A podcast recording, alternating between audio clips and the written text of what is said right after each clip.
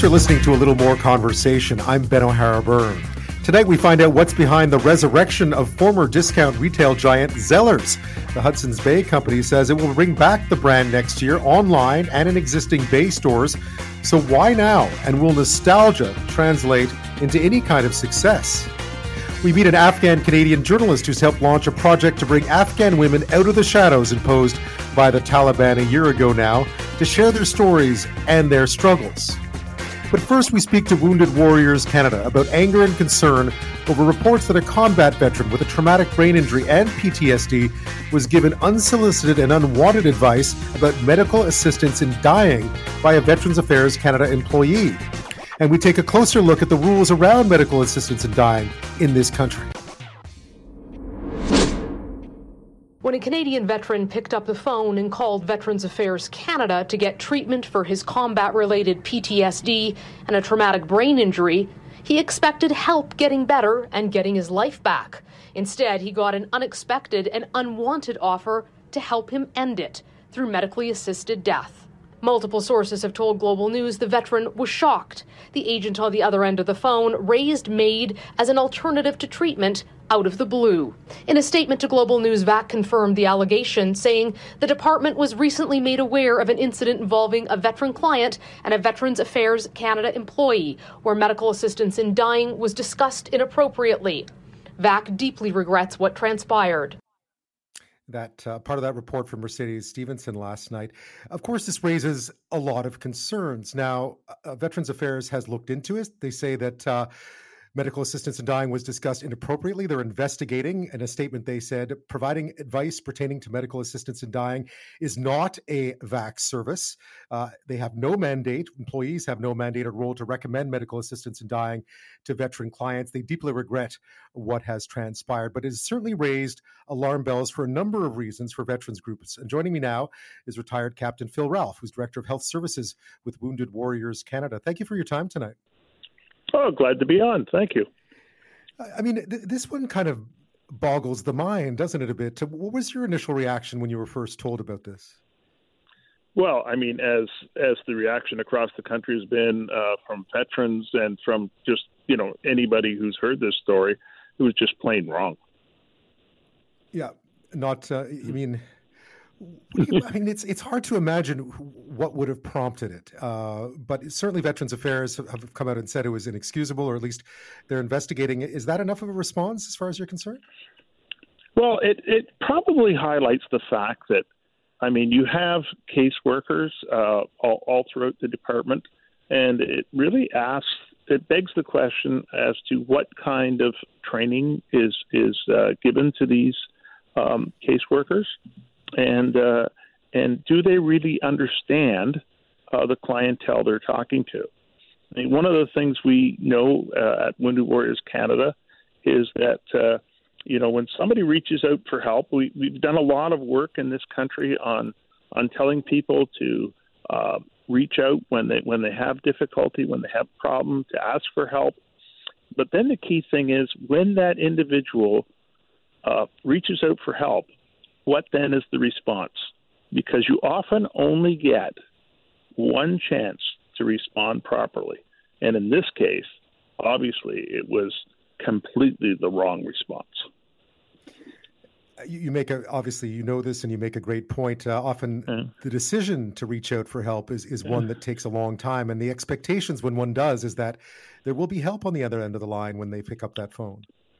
Yes, and and that's why I mean we I mean, Wounded Warriors Canada is a national mental health service provider for veterans, first responders, and their families. Uh, traditionally, we have been in the downstream treatment program and, and group residential, uh, clinically facilitated programming.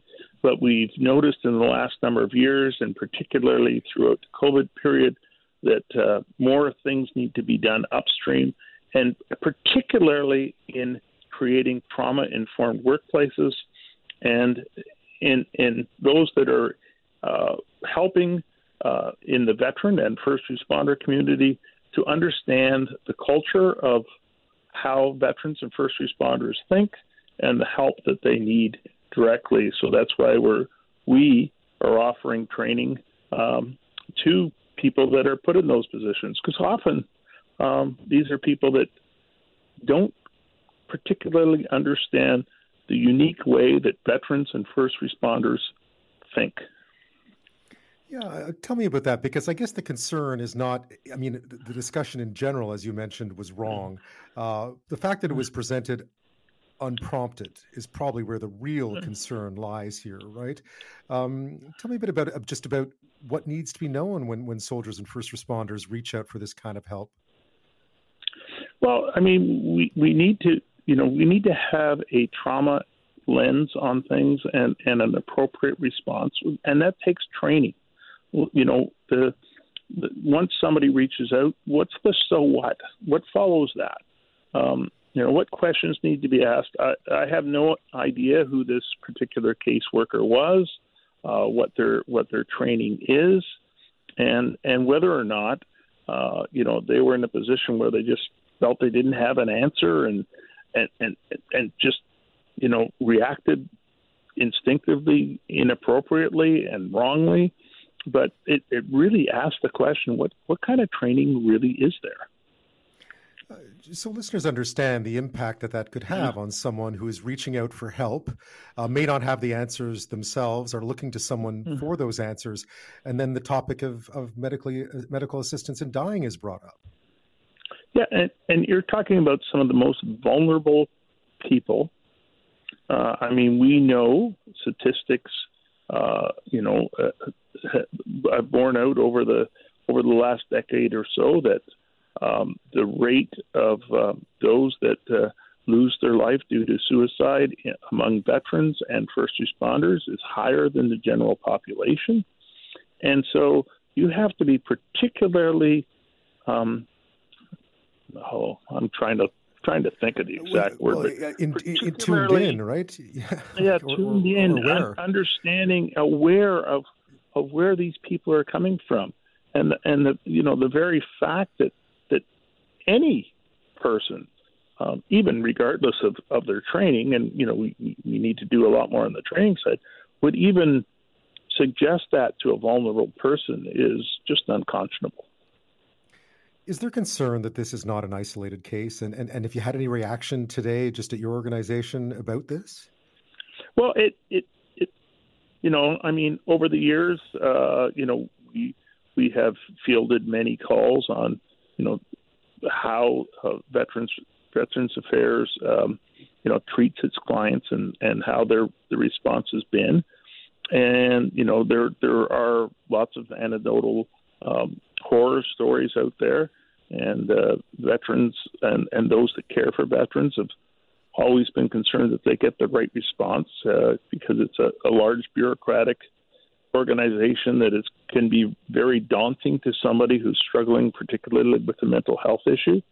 So, you know, again, um, we need to educate um, those that uh, are on that front line to answer those calls on, on just what is culturally appropriate response to somebody who is struggling with uh, issues surrounding trauma, and particularly uh, those that you know are, are affected adversely by an operational stress injury such as PTSD. I'm sure it'd be helpful to know, I guess, if there had been other cases like this, though just to just to find yeah. out whether this was a one-off or whether this was something that was sort of creeping into the kind of services that were being offered to veterans who called. Well, I mean, as as Mercedes, uh, you know, reported, the, the department has uh, issued a statement, and and the minister has said it's unacceptable. So, I mean, that is a, a hopeful sign to recognize that it was plain that the department is not asked, uh, you know, giving any excuses, which is a hopeful sign, I guess, in some ways.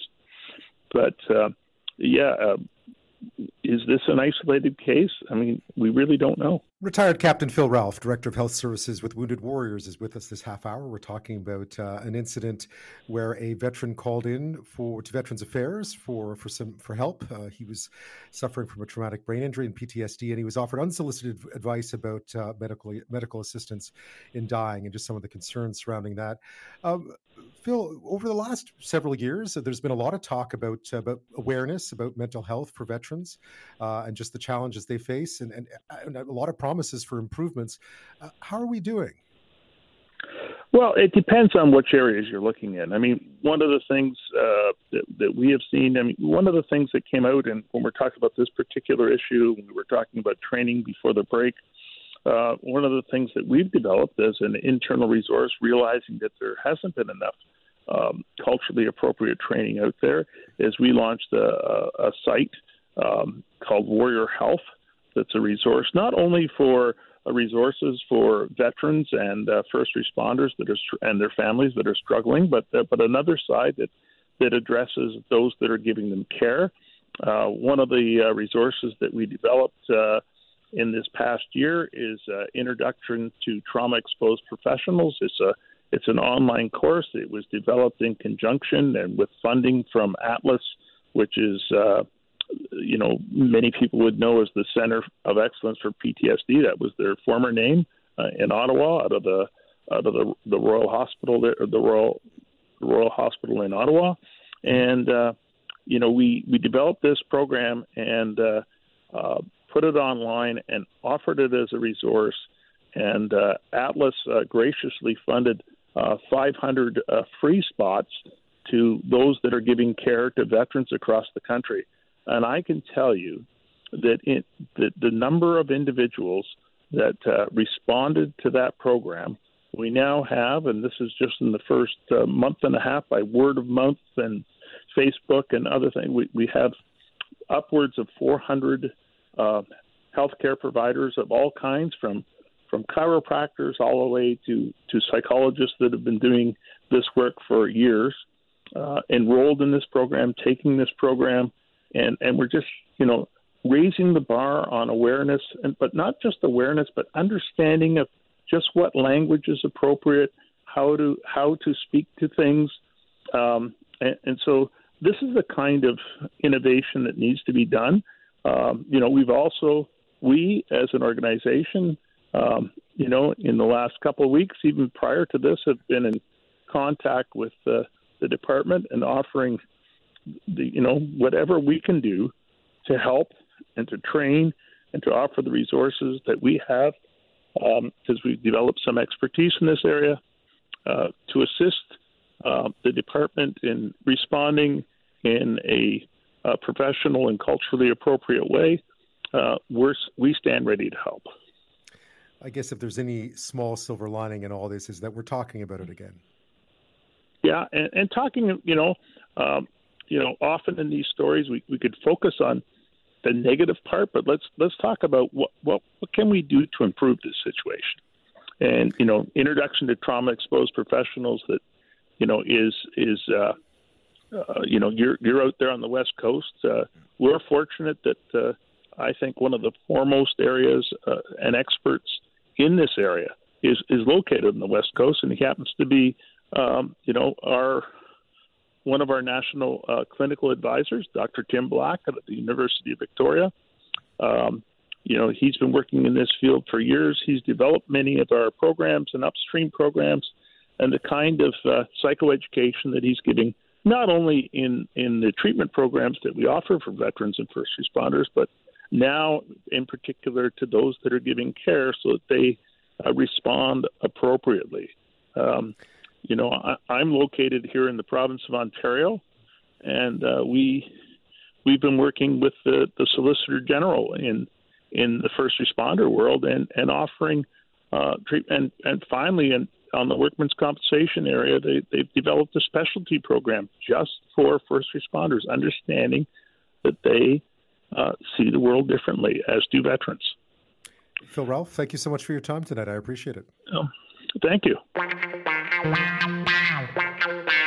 Well, medical assistance in dying became legal in this country in 2016. There were further amendments passed in 2021 that broadened who could request the procedure. Another change allowing people with mental disorders to access assisted dying is set to go into effect in March of next year. Now, according to polls, the majority of Canadians do support access to doctor assisted suicide, and the system continues, all told, to function pretty well uh, in the majority of cases, I'm told. But the kind of example we pointed out in the last half hour does raise and highlight some growing concerns around the impact of making it available as an option for those suffering from inadequate care or other issues that are more about quality of life. It's a complex issue. There are absolutely no simple answers. But joining me now to help tackle some of them is bioethicist Kerry Bowman. He's an assistant professor in the Faculty of Medicine at the University of Toronto. Thank you so much for your time. Thanks for uh, for talking to us about this important issue. Happy to do so, Ben. Just your reaction to this story, the one we've been talking about, uh, where it appears a Canadian military veteran was offered, uh, you know, advice on medical assistance in dying, unsolicited, uh, and that's obviously caused some issues. But this is not a new, this is this is not a new issue. Um, but what was your reaction when you saw that story? Yeah, you know, one of horror, to be honest with you. Um, you know, a, a Canadian veteran and someone who's living with uh, the effects of a brain injury is is really now look if the person asked and the person said you know i'm canadian and I, what is this and how does it work? That's a different story. But as you said clearly in your intro unsolicited you know this is a vulnerable person. And you know it, it's very it can be very hard to distinguish when you have any kind of professional as as to what is an option and what is a recommendation. And it could easily be seen as a recommendation. So so people that are living you know with depression anxiety and you know brain trauma i have seen brain trauma directly working in hospitals and i've seen it with veterans as well. This is a serious situation. And I, I feel it's utterly inappropriate to be raising this unsolicited now, again, if the person said, you know, what are my options uh, with medical assistance in dying, that's a fair question. And there may be no options. I don't know. I don't know this. I don't know the case. But you know, you would have an obligation uh, to answer those questions, assuming you're qualified to answer those questions, right? But but unsolicited is is the key here. And, you know, in Canada, we don't have any laws or even rules related to this in many cases. You know, other places like some of the states of Australia, um, you know, it's it's actually illegal to bring this up if it's unsolicited. But in Canada, we, it, it's open. I do not believe, from an ethical point of view, there could be a few exceptions to this, but that it should ever be brought brought up if it's unsolicited. It sounds like advice and with vulnerable people, uh, it's not the right thing to do. Veterans Affairs have clearly uh, already apologized for this and recognized that it was a grave mistake. Uh, does that go far enough for you? Yeah, but what's to say it's not going to happen again? And you know what what we're really seeing here is is beyond veterans. Um, there's a large pattern that's been surfacing. You know, as the laws related to medical assistance in dying have expanded, of the question of vulnerability. And I think a lot of people, including me to some extent, I don't think I'm the worst offender, uh, were fairly naive or quite naive actually in the early days of medical assistance in dying. Many people thought we can really parcel off vulnerability. We can ask key questions, we can do great assessments, and we're not going to have to worry about vulnerability. And when I say vulnerability, I'm talking about poverty, I'm talking about mental illness, I'm talking about anxiety, depression, all of those types of things. We can control for that. Well, you know what? We're not doing a very good job of it. Um, look at the cases that are emerging. And now we're receiving international attention in a negative way, including the United Nations. And, you know, I, I think we really have to take a long, hard look nationally at the question of medical assistance in dying in relation to these levels of vulnerability. Just so listeners understand, uh, this was, I believe, court mandated that the government go back to the drawing board and expand, or at least take what was existing and expand some of these, uh, those who qualified. But it, it's it's a very tricky thing to do, and I'm wondering. I know you're not opposed to the legislation itself, uh, but it feels like it needs refining. And and when you're talking about an issue this sensitive, refining is a tough task. It's a very tough task, and although I wasn't, you know, I'm I'm very ambivalent on this, to be honest with you. And I, I go back, uh, you know, decades in working in end of life care. It, it's been a big element of my entire career and and you know although i was supportive i was always ambivalent about this. Um, and i'm still supportive because the majority of cases are coming from people with catastrophic illnesses that are absolutely profoundly grateful that they have this option as are their families. But look that does not mean everyone And what's been happening in the last few years is is this tent of inclusion is just getting bigger and bigger. And it's not over yet. Next year will be mental health and you know it will probably keep expanding. And, and I think the many, many people that have been incredibly supportive of medical assistance in dying, it's time that many of them, including me, uh, become much more humble and say, how are we going to deal with these deep ethical questions of vulnerability? Because to simply say we can parcel it off and deal with it case by case, it does not seem to be working very well at all. Uh, and, and, I guess that's what we're seeing. I mean, we understood those of us, uh, you know, the many in this country, in fact, a vast majority in this country support some form of medical assistance in dying, understanding yeah. it as you've just described it. Um, also understanding that the courts demand under the Charter of, of Rights that, that these be expanded. Uh, but it feels like it has to be done in a way that where where we understand what the downside could be. Now, the safeguards that are in place are are, are they not enough anymore? Are they not? I mean, you've mentioned it already, but are the safeguards just not effective anymore as we expand this into what you called at one point, I think, a circus of inclusion? Yeah, and so you know the the, the challenge is we we value autonomy in this country very very highly as we should so what we do is we allow patients to say, you know, what we can say to patients is, you know, we'll consider medical assistance in dying, but you need to you need to try the following cancer treatments, or eventually when there's mental health inclusion, you need to try electro, you know, shock therapy or something like that. We don't do that. We, we, we go on the patient's word. If a patient says, I can't live with this, we accept that. And I support that. That makes a lot of sense. But it also makes things very, very difficult. Um, you know, so we, we're now looking at things like like um, long, you know, long COVID uh, there's applications. And I'm not, I don't doubt long COVID for one moment. I know people that have long COVID, but it's new. We don't know that much about it. We don't have a definitive diagnosis. We don't have any of these things. And, you know, people living in poverty, people that can't pay their rent, uh, this situation with veterans that have vulnerability, including brain injury. Um, I just don't think we're well prepared for that. And, and so I don't think the safeguards right now are good enough because I think most of the people that are very supportive of medical assistance in dying tend to minimize the problem.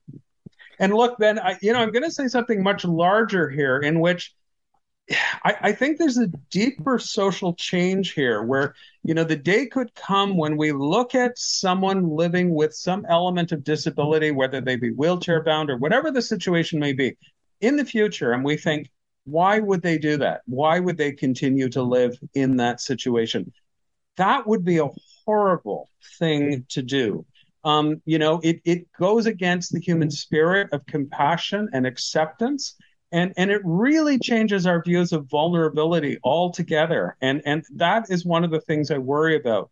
So I do think, you know, the national task has to be not so much how do we expand this, but how do we rethink questions of vulnerability.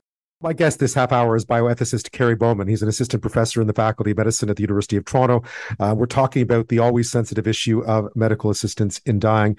Uh, Kerry, one of the things that struck me about this story uh, about the veteran was that medical professionals or people, professionals, may be offering this unsolicited advice with all good intention but somehow the parameters have changed whereby someone feels like they're in a position to do that. Whereas I don't think anyone would have offered that option in any other way uh, in the past. It feels like uh, that there there needs to be some parameters here, and perhaps the parameters haven't been clearly defined.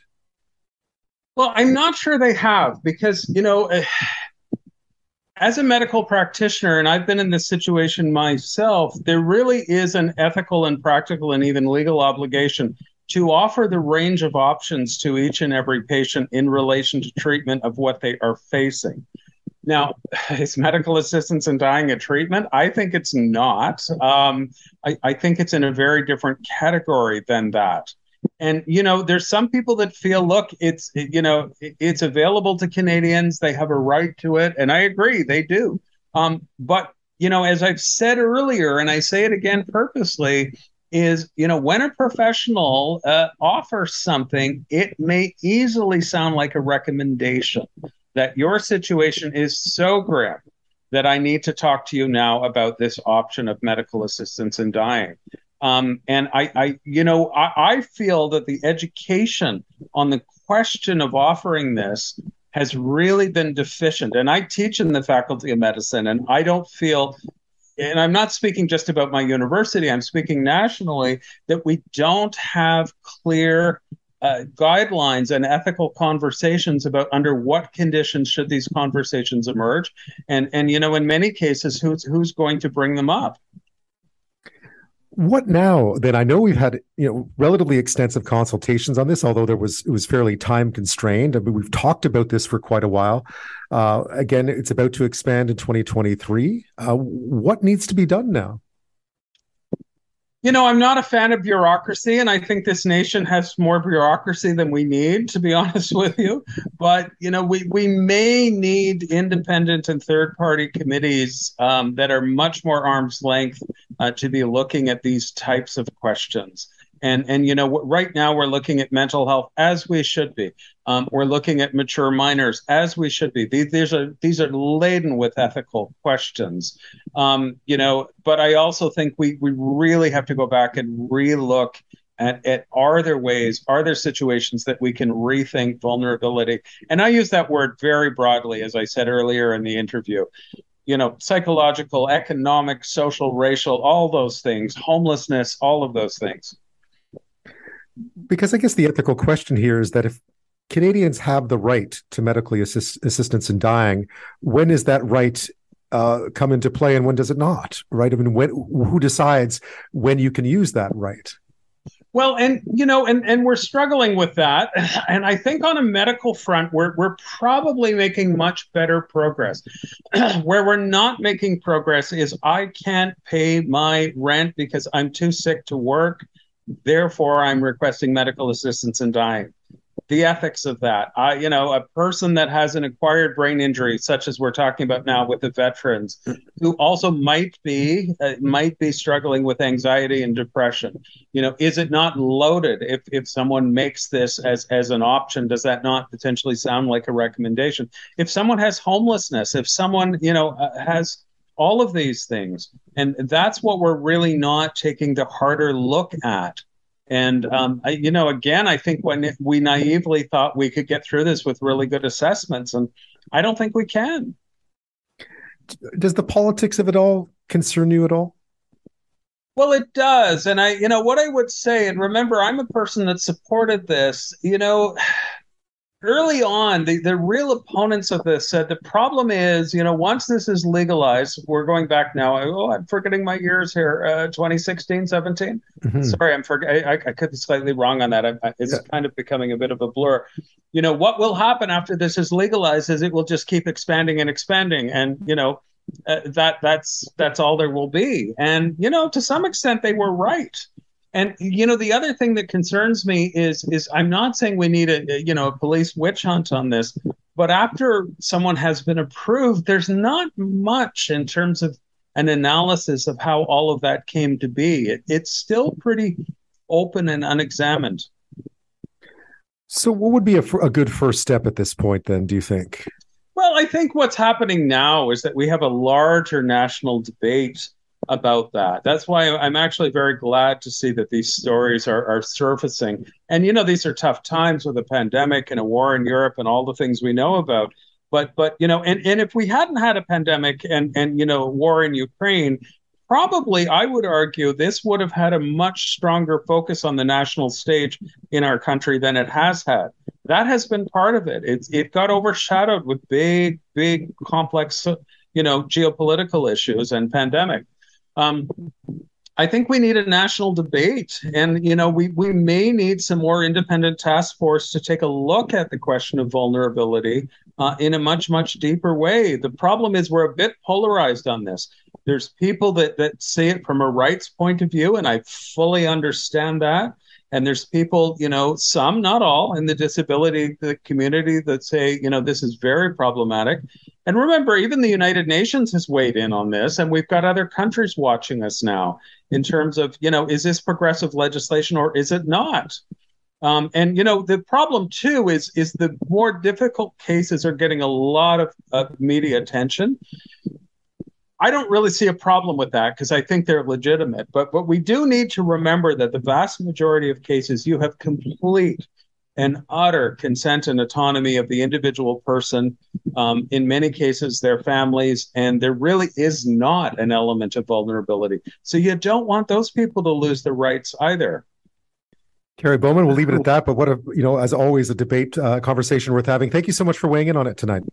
You're very welcome. Happy to do so. Well, chances are you probably haven't made it this far into the day without hearing that Zellers is about to make something of a comeback. That's a decade after the discount chain shuttered most of its locations across country. It's amazing, you know, I didn't realize they had up to 350 Zellers stores in this country by the late 1990s. It was opened back in 1931 in London, Ontario by Walter Zeller. The lowest price is the law was always its claim to fame. And uh, as many of us would discover over many decades, um, you could buy just about anything at Zellers. Uh, you may remember ads like this one.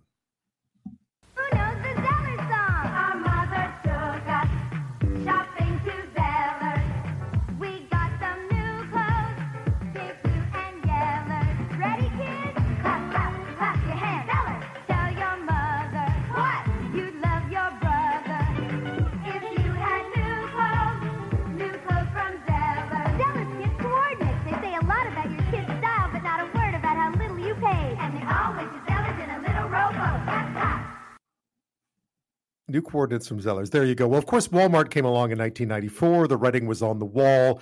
Uh, and about a decade ago, Zellers all but vanished from our retail landscape. So now, uh, Hudson's Bay Company says it's going to bring back the name at least. Uh, it's not going to be what you once knew of Zellers, more digital, maybe some pop up stores, we think, in, in existing Bay stores. So why now? And will it work? Joining me now with that is uh, Bruce Winder. He's a real estate or a retail analyst, rather, an author of Retail Before, During, and After COVID 19. Thanks so much for your time. A busy day for you, I know. Yeah, for sure, Ben. Thanks for having me on the program. So, a bit of a surprise. I guess there'd been some hints, I suppose, but uh, what did you make of this announcement? Yeah, um, there's a few stories here with this thing. One of the one of the issues uh, behind the scenes is that HBC is battling a Quebec company for the Zellers trademark. So allegedly, what happened is HBC didn't renew the trademark for Zellers a couple of years ago, and a family in Quebec snatched it up and opened up a couple of Zellers store and a Kmart store, and then HBC went after them. And you know, I think part of this is them building a case up to say, you know what, hey, uh, we we want that trademark back, and we're willing to show that we mean business because we're launching it again. So I think that's part of it. Another part of this is I think that you know what what HBC is doing is they're using their existing assets to try to create a new revenue stream. And what I mean by that is they already have all these base stores. They've got lots of space, too much space they don't need. They already have, or I guess they think they have, the Zellers brand, and they built a uh, brand new state of the art robotic e commerce distribution facility. So when you add all those things together, they probably said, you know what, hey, let's give this thing a whirl. Let's see if we can create some business here. And uh, obviously, Canadians uh, have a high awareness of the brand, and let's see what happens. It certainly got a lot of attention today. So if it was t- to raise awareness, they've done a good job already. But as I mean, as I'm sure uh, we all know, nostalgia does not a successful business make, right? It, uh, uh, what, how is it going to look? Have they have they had many details on what it might look like? Uh, you mentioned uh, both online and also in existing stores. Yeah, I've heard that uh, they're coming out in 2023 with a few categories. They haven't named the stores or anything yet where they would have it. I think they said most major cities, but they're going to have housewares and they're going to have some home decor and toys and, and pet accessories and things. Start off small, and uh, you know I think it, they're going to have a bit of a, a tough time though um, because you know the discount world kept evolving after they left. You got Walmart who got bigger. You've got Costco who got bigger. You know, uh, uh, Giant Tiger has gotten really big wherever they compete. Dollarama, Dollar Tree, they've all strengthened, right? So I don't think there's much of a home for Zellers. And uh, you know, if if you're a Bay customer, you're probably not a Zellers customer. So there's a bit of a disconnect there in customers too. Yeah, I guess part of this is also trying to tap into what is becoming a growing market for uh, in these inflationary days uh, for discounts. But uh, it's not; it's easier said than done to resurrect a brand like that. You have to find, obviously, they have to go back uh, to suppliers and so forth. It, it, sounds like it would be complicated to bring the Zellers name back, at least to bring back the kind of things that people might want to buy. Yeah, I don't think they really can either because remember, Zellers used to be a pretty big retailer, right? And then the discount segment, you pay based on the volume you buy as a retailer. So, you know, there's no way they compete on price with the Amazons of the world, the Walmarts of the world, and the other folks I mentioned because they're only going to have a sprinkling here online and in store, right? So they're not going to be able to hit any type of price point, I think, that would be attractive to any value consumer. Is there still a lot of there, today? What struck me is that how much nostalgia there was for the name. I guess it, it just goes to remind us how ubiquitous the, the Zellers name was in this country for many years. Yeah, it's kind of surprising. I don't think I've ever had more media calls uh, to, in one day than today and uh, it shows you how people, you know, love Zellers. They love the restaurant. They love sort of the whole Zeddy thing, and it really hits a chord with Canadians right now, right? But however, as you mentioned a moment ago, just because you have a certain feeling of nostalgia for a brand doesn't necessarily mean you're going to buy products there. You might show up for a selfie and you know do a post or something like that, but you know by no means does it automatically guarantee that you're going to buy merchandise there. You did mention something interesting, I think, or I heard someone mention something interesting today about about the fact that, of course, a lot of people think back to the kind of shopping they did at Zellers, and then you start to wonder, what could I buy there that I can't buy anywhere else now? Like, what was its iconic stuff? Yeah, it really well, there, you know, the restaurant was big, uh, as I mentioned, and they they had they did some good work with some private label, and they had a few brands they created which were good but there wasn't really anything you know that that would be there now that you can't get anywhere else. I mean, Amazon has 800 million items on their website, right? So it's pretty hard to uh, to sort of be lost there, you know. And and they, they've sort of, you know, I think they'd have a really hard time creating a unique selling proposition as well. You know, just something that would make a difference between them and the and the discounters today. I think they're really climbing a pretty steep hill that they wouldn't be able to make. Uh, they wouldn't be able to succeed. You mentioned something interesting before because every time I set foot in the bay these days, and there are two of them not too far from where I live, I notice mm. how much space there is. So this seems like a, not a terrible idea to at least, you know, create some buzz around the brand again, get people back into the stores because it feels awfully empty at the bay these days. It is. I mean, the bay is overstored and overspaced. They don't need the retail footage they have. They have it though. So what they've been doing, and this isn't necessarily a bad thing, is they've partnered with companies like Mountain Equipment Co-op or MEC they partnered with Mango. You know, they partnered with select brands to have store within stores. And that's not necessarily a bad idea. And I guess this translates to Zellers, but I just think it's a really big disconnect because all the other brands I mentioned would appeal to their common customer, which is the affluent millennial. Um, where the affluent millennial really wouldn't see Zellers as anything interested them, I don't think, on the radar. No, I wouldn't because just because of its heyday and when it started into its decline. If, if you know if your teens were in the knots, uh, your memories of Zellers would probably be sort of the end and then the clearance, right? Not the sort of time of being brought to brought, brought there in the days I mean, this time of year usually for back to school. Yeah, I mean Zeller. There's a reason Zellers uh, w- was in decline. I, I worked there for two years, and and oh, Zellers was once a mighty retailer and Walmart came in '94, like you mentioned, and then they were on a sort of a slow, slow decline after that. And uh, you know they're they're fortunate that Target bought the leases for 1.8 billion back in 2011 because eventually they would have probably went under. What was it like? I mean, I've always had a fascination with how those places work. What was it like to work on the inside of a place like Zellers?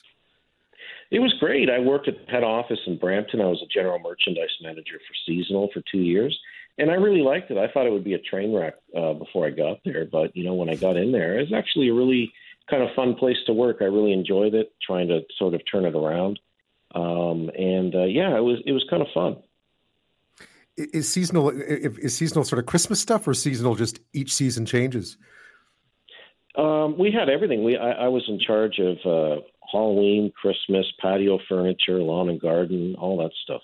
We're talking a little bit about nostalgia today about retail. I don't know how much time you spent at Zellers in the run up to back to school, back when you were younger. Um, many people these days, a lot of people may not remember Zellers too well. When they play the commercials today, the lowest prices, the law commercials, I was, I remember those instantly. I just remember, I think a lot of us remember just how prominent the Zellers brand was in this country. Of course, HBC looking to bring it back in a slightly, obviously reduced and different form, but trying to take advantage of some nostalgia for that brand and maybe tap into a little bit of that discount retail market as well. I'm speaking with Bruce Winder. He's a retail analyst and author of Retail Before, During, and After COVID 19. Uh, we're talking about the Bay as well and some of the struggles they've been having with the amount of space they have um, to fill these days. Uh, Bruce, I was noticing today that Target was reporting losses as well. Uh, some it seems like some stores have done okay coming out of the out of the pandemic. Those that moved pretty quickly into into e-tail, but others are really having a tough time. Yeah, there's been uh, there's been some really big news out of the U.S. with uh, Walmart and today Target, uh, and and a lot of this has to do with excess inventory. Um, these big retailers uh, had to order a lot in advance from the Far East um, before they saw this whole uh, inflation issue hit them. And uh, frankly, they had a lot, way too much inventory. So they had to mark it down aggressively, and they're taking a major hit on profit. Sales aren't bad, but profit is uh, is taking a hit. You know, other retailers have done okay. Lowe's reported a decent quarter, et cetera. So it's a it's kind of hit or miss, depending on which end of the spectrum, which which price point you're at, and and how your inventories are. I imagine because a place like Walmart was famous for having for sort of its just in time, just on time uh, system of stocking and so on. That it always knew how much it needed and how much it didn't. But I guess uh, COVID threw a wrench into a lot of that supply chain efficiency. It really did. A lot of these big retailers had to uh, order earlier than they normally would, and believe it or not, some of the stuff arrived earlier. Like supply chains are sort of sporadic right now, so you might think something is arriving in June, well, it shows up in May or you know, uh, or you know, you, you you thought when you ordered it, you, you ordered enough, and by the t- when you ordered it, the economy was okay. There was no inflation. Now suddenly, by the time the merch arrives, you've got you know high high single digit inflation to deal with, which has changed the way consumers shop.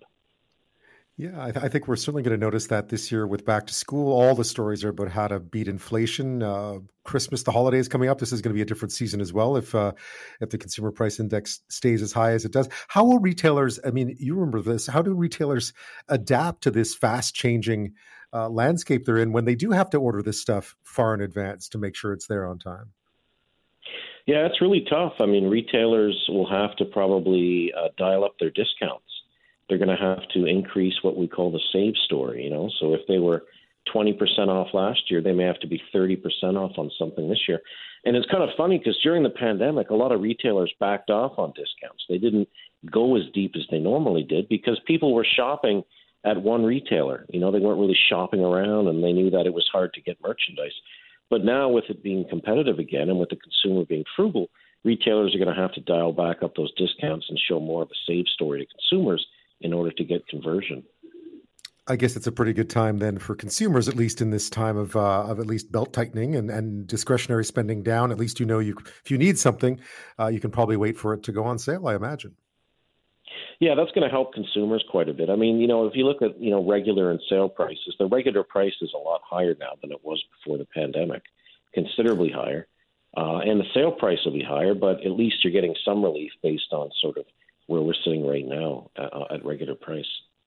So into this into this uh, co- complex and ever changing environment comes Zellers. So uh, as we as we started this conversation, you mentioned that it's going to be tough for them.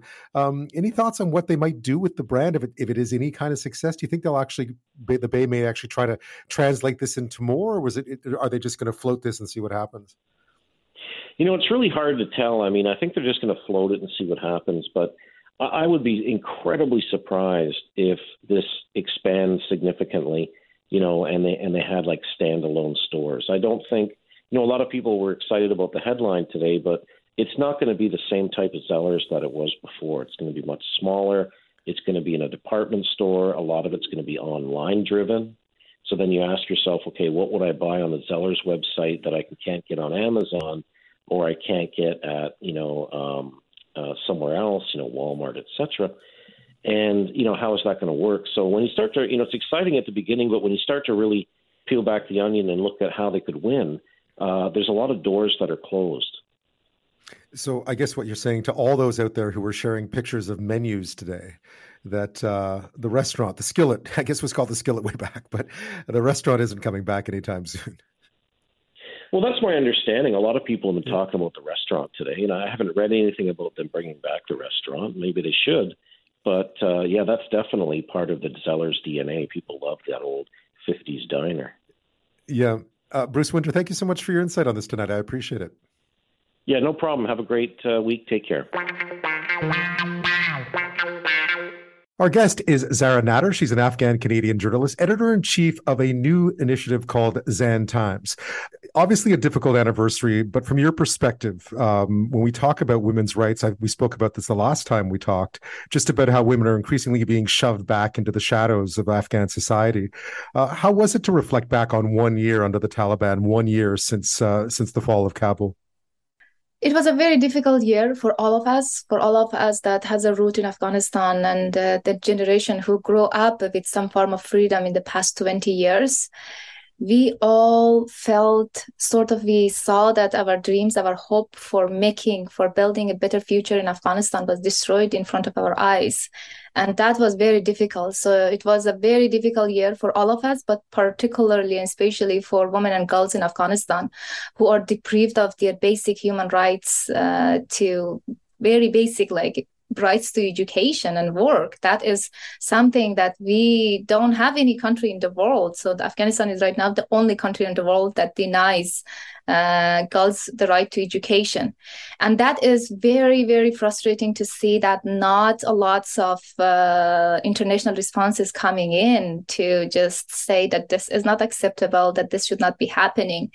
But um, I think most of the frustration and the pain come from that point that we really feel um, left alone, betrayed, and uh, we feel that sort of we are left alone with a group that uh, NATO and NATO allies were in, in, in Afghanistan for 20 years fighting these groups. But now women of Afghanistan are just left alone there and um, sort of the countries who for the past 20 years claim that they are supporting women's rights in afghanistan that they would stand for women's rights in afghanistan are now just saying oh like this is very concerning the situation in afghanistan and the taliban are doing this.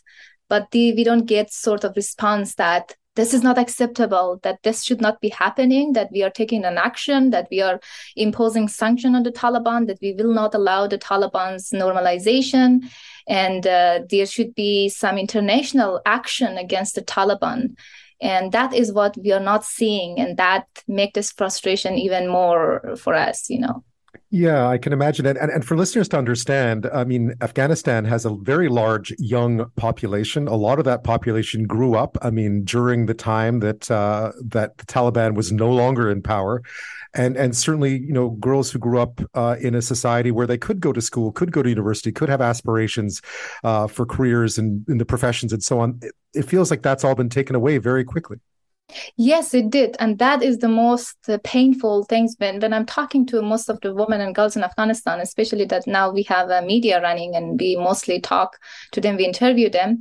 And that is the sense of desperation that we get. They're saying that we were working, uh, even most of them, they're telling that even the schools are would be open if there is no career for us and if the school material or the school of what we are, what we are learning is being changed to very religious text would that really help us? Of course not. And the thing is that we don't see a bright future for ourselves. Even we get out of school what would be our prospect? Because we know that the taliban uh, limited women's work to very like um, sectors in healthcare and education and that is very narrow as well. So not all women in those uh, professions also can work. So that is a difficulty that we are seeing that this generation, they, for us, Taliban was a past history. We never thought that we would be dealing with the Taliban again because we were reading as we were just shivering, oh, like what a situation that our mother, our grandmother lived through. And we were young. So when the first time, first time the Taliban were around, I was a young girl and I was a refugee. Um, I was forced to, my family was forced to um, seek refuge in Iran and I was deprived of the right to education. And I, um, that pain that trauma I still carry with myself. And uh, I am sort of heartbroken to see that the same thing and worse than that is happening to another generation of women who really, really have high hope that we will be changing the, the, the future, that we will be building a country that we deserve to live in. It seems so counterproductive for a country that needs economic growth to shut out half its population and it educated half its population at that point. I mean, I understand the theocracy, the mullahocracy of, of, of the Taliban, but it seems so self defeating to shut out all these educated, ambitious, smart women from the workforce that is what the Taliban is about. You know, like we uh, there is sort of different level of talk with the Taliban, but what we are not seeing is that you the Taliban have no sort of uh, flexibility for women's right. Because according to their narrow uh, misogynist ideology women um, are should be deprived of the rights to social political participation the right to education because they certainly believe that the society is where men can function and they really believe in the superiority of one sex over all others. And that is the base for their uh, gender apartheid regime that they are building. So when we are seeing that women are not allowed to go to school uh, they are not allowed allowed to participate in social life. And as you mentioned, that their policy put half of the population basically under house arrest. Can a society function when half of its population is put under house arrest by the by the ruler of that country? So that is the sort of thing that women of Afghanistan are suffering through right now. I know that some uh, there are protests. Some have tried to fight back. Uh, what has been the result of that over the past year for those who have stood up and tried to speak out about what's happening? We are seeing a lot that they are being suppressed brutally. They are being beaten on the streets. Uh, earlier, we had many women came came out on the uh, on the streets uh, from uh, in several provinces, but they were harshly uh, suppressed um, we are also working on, uh, we are investigating the ways that the Taliban have uh, disappeared, forcefully disappeared, and killed women protesters in Afghanistan. And we are seeing the number of outside protests are really decreasing because that is the level of suppression, the level of that the Taliban are making sure that women do not get out. We know that they have arrested many women who came out and asked for their rights, basically. And what the Taliban did was that they forced them, they released their forced confession uh, making them to say that yes we participated in a protest and we asked our right because somebody else was from outside the country wanted us to do this. That is the sort of treatment that the taliban are treating women's activists the women who just only peacefully they're asking that our rights should be protected. And the Taliban imprison them, the Taliban torture them, the Taliban arrest them, and in some cases we have women who are missing uh, almost a year now. And the media, especially the media, is particularly uh, under censorship, under suppression. So we have a lots of journalists who are trying to cover the women's protests. They are being beaten, their equipment's uh, broken, they were sometimes arrested. So this all go hand in hand. The, the suppression of information, the suppression of women protesters, all of this are happening. And um, unfortunately, we don't get a lot to hear about uh, in the media. Our guest is Zahra Nader. She's an Afghan Canadian journalist, editor in chief of a new initiative called Zan Times. Uh, you spoke before the break about uh, just how hard it is to get information out about what's happening to women in Afghanistan right now. Tell me a bit about Zan Times and what and what the what the mission is uh, for Zan Times and what you'll be trying to cover, whose voices you'll be trying to amplify. Thank you. Uh, so basically, let me start from the name. Zan is basically means woman in Dari or Farsi, and Zan Times is basically our way of uh, trying to reflect on the most severe crisis of our time. Uh, we are a group of mainly women journalists and writers. Uh, for the past year, we came together. We were talking about how we are suffering collectively and how difficult it is to get information. We we are from the community, and we know most of the women who are protesting. We are in contact with them. We are are talking to them. So we are aware of the situation that is going there. But to get that information out was a little bit difficult. Uh, and we came together, we decided that what we need right now is the voices of women. In Afghanistan, uh, the, the way the media and politics work is all the work of men, and men are deciding what is news and what's politics and what should be talking about and who is the source of the news. What we are trying to do at Zan Times is trying to shift the source of news uh, to the most marginalized, to the one that we don't get to hear from them we are trying to see what is happening in uh, for women and girls in Afghanistan when they are not allowed to go to school, what is happening to them in their house, how they're suffering. Uh, for example, we are talking to women in uh, one of my colleagues, we are working on a story. One of my colleagues said that she talked to women in uh, southern Afghanistan, where uh, mainly Taliban uh, stronghold. She said that this woman, they're saying that we are being forced to to have a mahram to wear full hijab even when we are in our uh, already uh, gender segregated office in the very warm weather. But we are doing this. We are doing this because we know that the aim is to erase us. They do not want us to be to be in this office to work. So for us to still be there even under a burqa we are we are okay for it. We want our right to be respected. We want when we fight for it and we are not willing to give up even if the taliban is forcing us to wear burqa. I think that's a strong st- uh, statement from a woman who is suffering a lot but is still standing and saying no we are not going to give up. We are going to fight and we are going to go to work. We are going to get this grip and do not give up because the Taliban uh, harass us, because the Taliban tell us that we we have to have a mahram when we get out. So one of them were telling that when I'm trying to get a taxi, I wasn't able to get a taxi because everybody was saying, "Oh, you don't have a mahram." So we, if we get you in a car, we will be getting in trouble. The Taliban will stop us and ask uh, for uh, for your mahram, and we right. would be in trouble. A mahram she, is a mahram is a guardian, is that right? Uh, mahram, yeah, yes, yeah. mahram is uh, sorry, I just right. Uh, that's a no, no. That's that's yeah. just to clarify. That's a male yeah, chaperone. So male, basically, the male chaperone, yeah. Yes, it's either a, um, a, um, woman's brother, husband, uh, uncle, basically somebody that you, mm, uh, a relative, a close male right. relative. What kind of impact are you hoping this will have? Who are you hoping will read it and see these stories?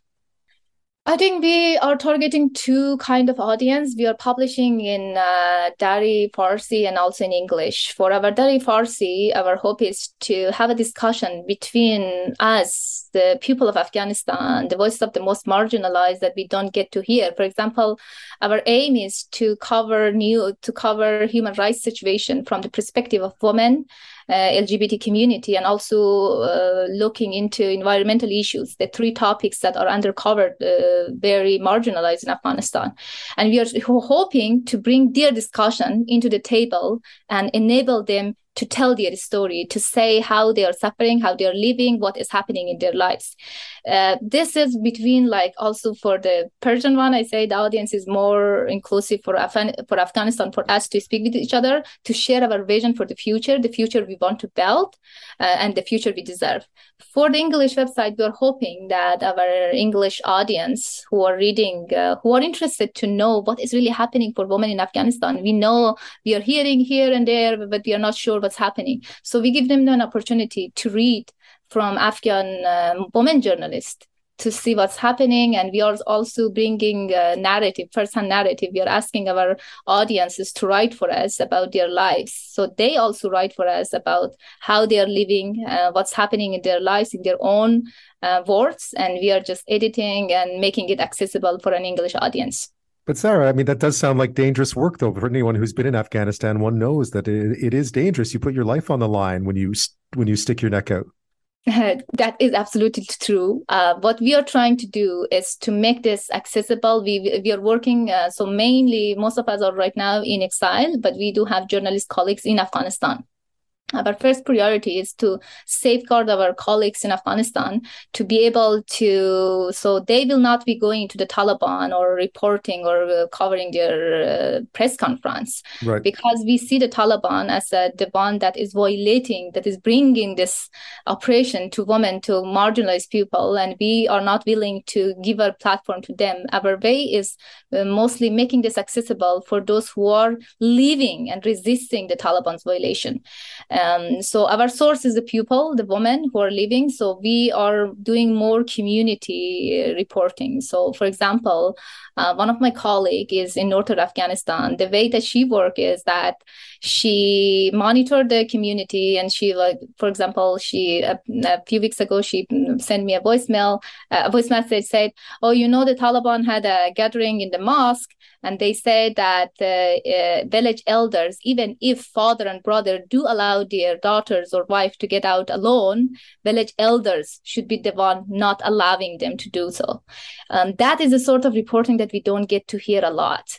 And we are hoping uh, in Zan times that we will be able to do a different work to bring the voices that we don't get to hear. And hopefully, politicians here who talk a lot about uh, protecting women's rights in, in, Afghanistan will have a look as well. Uh, Zahra, thank you so much. Good luck with your project. Congratulations on launching this. It sounds like something that is desperately needed, and I look forward to having a look and catching up with you again. Thank you so much. I really appreciate Ben for having me this opportunity.